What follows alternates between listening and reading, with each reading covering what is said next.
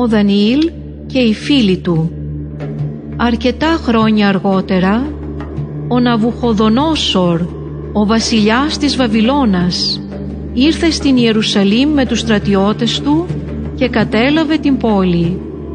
Διέταξε να διαλέξουν από τους Ισραηλίτες όσους νέους ήταν από αρχοντικές οικογένειες. Αυτοί έπρεπε να διαθέτουν γνώση και αντίληψη προκειμένου να προσληφθούν στην υπηρεσία του βασιλιά. Θα τους δίδασκαν να διαβάζουν και να γράφουν τη γλώσσα των Βαβυλωνίων. Για τρία χρόνια δίδαξαν στους νέους όλα όσα έπρεπε να ξέρουν για την υπηρεσία τους. Ένας από τους νέους ονομαζόταν Δανιήλ. Αυτός και οι τρεις φίλοι του, ο Σεδράχ, ο Μισάχ και ο Αυδεναγό επιλέχτηκαν για την υπηρεσία του Ναβουχοδονόσορα. Ο βασιλιάς γρήγορα κατάλαβε ότι και οι τέσσερις ήταν πιο έξυπνοι από τους άλλους. Στις ερωτήσεις του βασιλιά Ναβουχοδονόσορα αυτοί απαντούσαν με σοφία και σύνεση.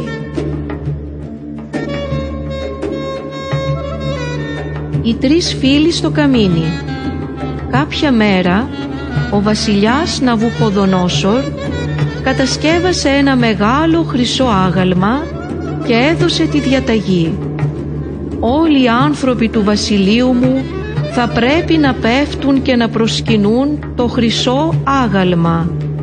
Όποιος δεν πέσει να το προσκυνήσει θα ρηχτεί αμέσως στο φλογερό καμίνι».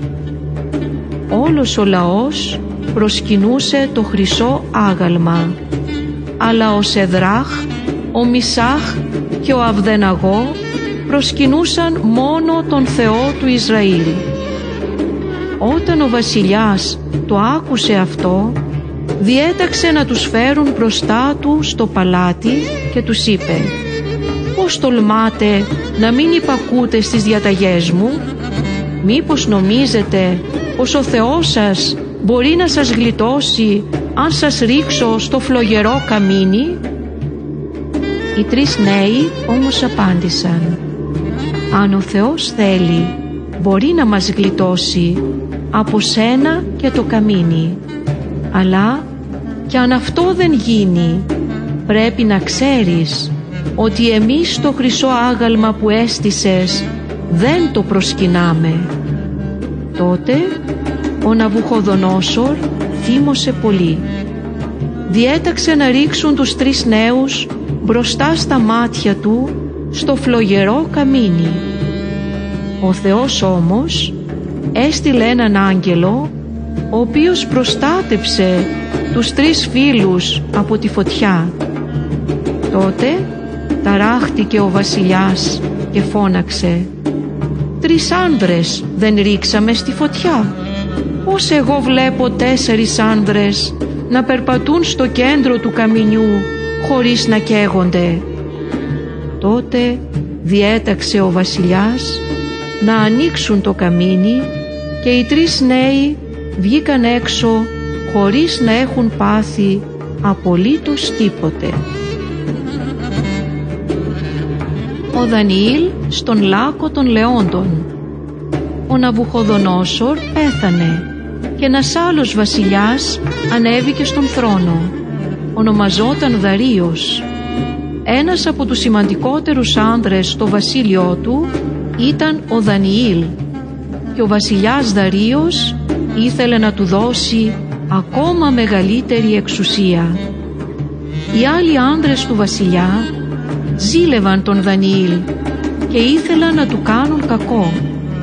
Γνώριζαν ότι ο Δανιήλ προσευχόταν μόνος στον Κύριο, τον Θεό του Ισραήλ.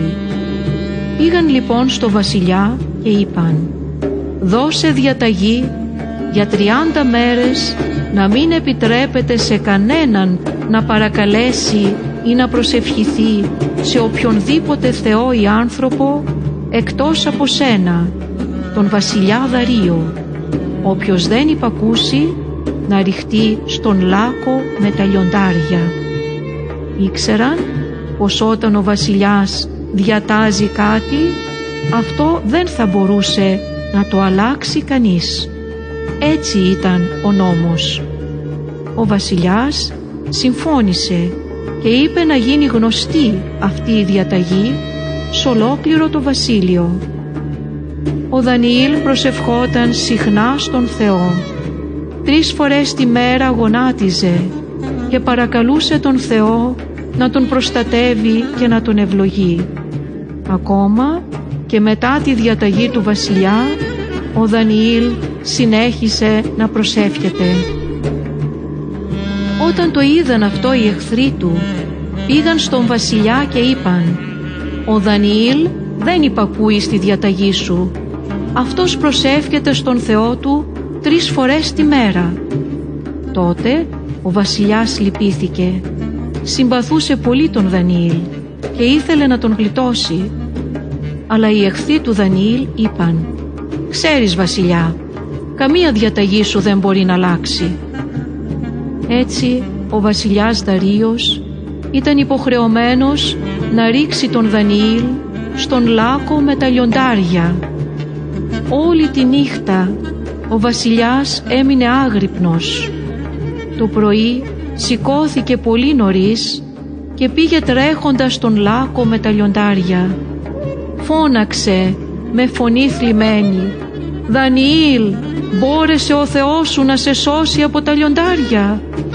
Τότε ο Δανιήλ του απάντησε «Ο Θεός μου έστειλε τον άγγελό του και έφραξε το στόμα των λιονταριών και δεν με έβλαψαν γιατί είμαι αθώος και δεν έχω κάνει κανένα κακό».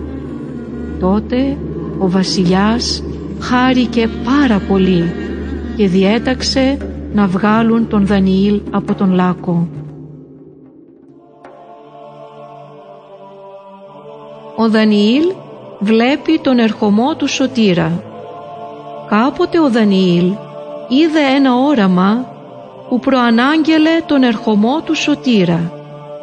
Μέσα στα σύννεφα του ουρανού είδα να έρχεται κάποιος που έμοιαζε με άνθρωπο. Έφτασε μέχρι τον προαιώνιο Θεό και οδηγήθηκε μπροστά Του. Σ' Αυτόν δόθηκαν εξουσία και δόξα και βασίλεια, ώστε όλοι οι λαοί κάθε εθνικότητας και γλώσσας να τον υπηρετούν. Η εξουσία Του θα είναι αιώνια και το βασίλειό Του δεν θα καταστραφεί ποτέ. Σ' Αυτόν δόθηκαν εξουσία και δόξα και βασιλεία, ώστε όλοι οι λαοί κάθε εθνικότητας και γλώσσας να τον υπηρετούν.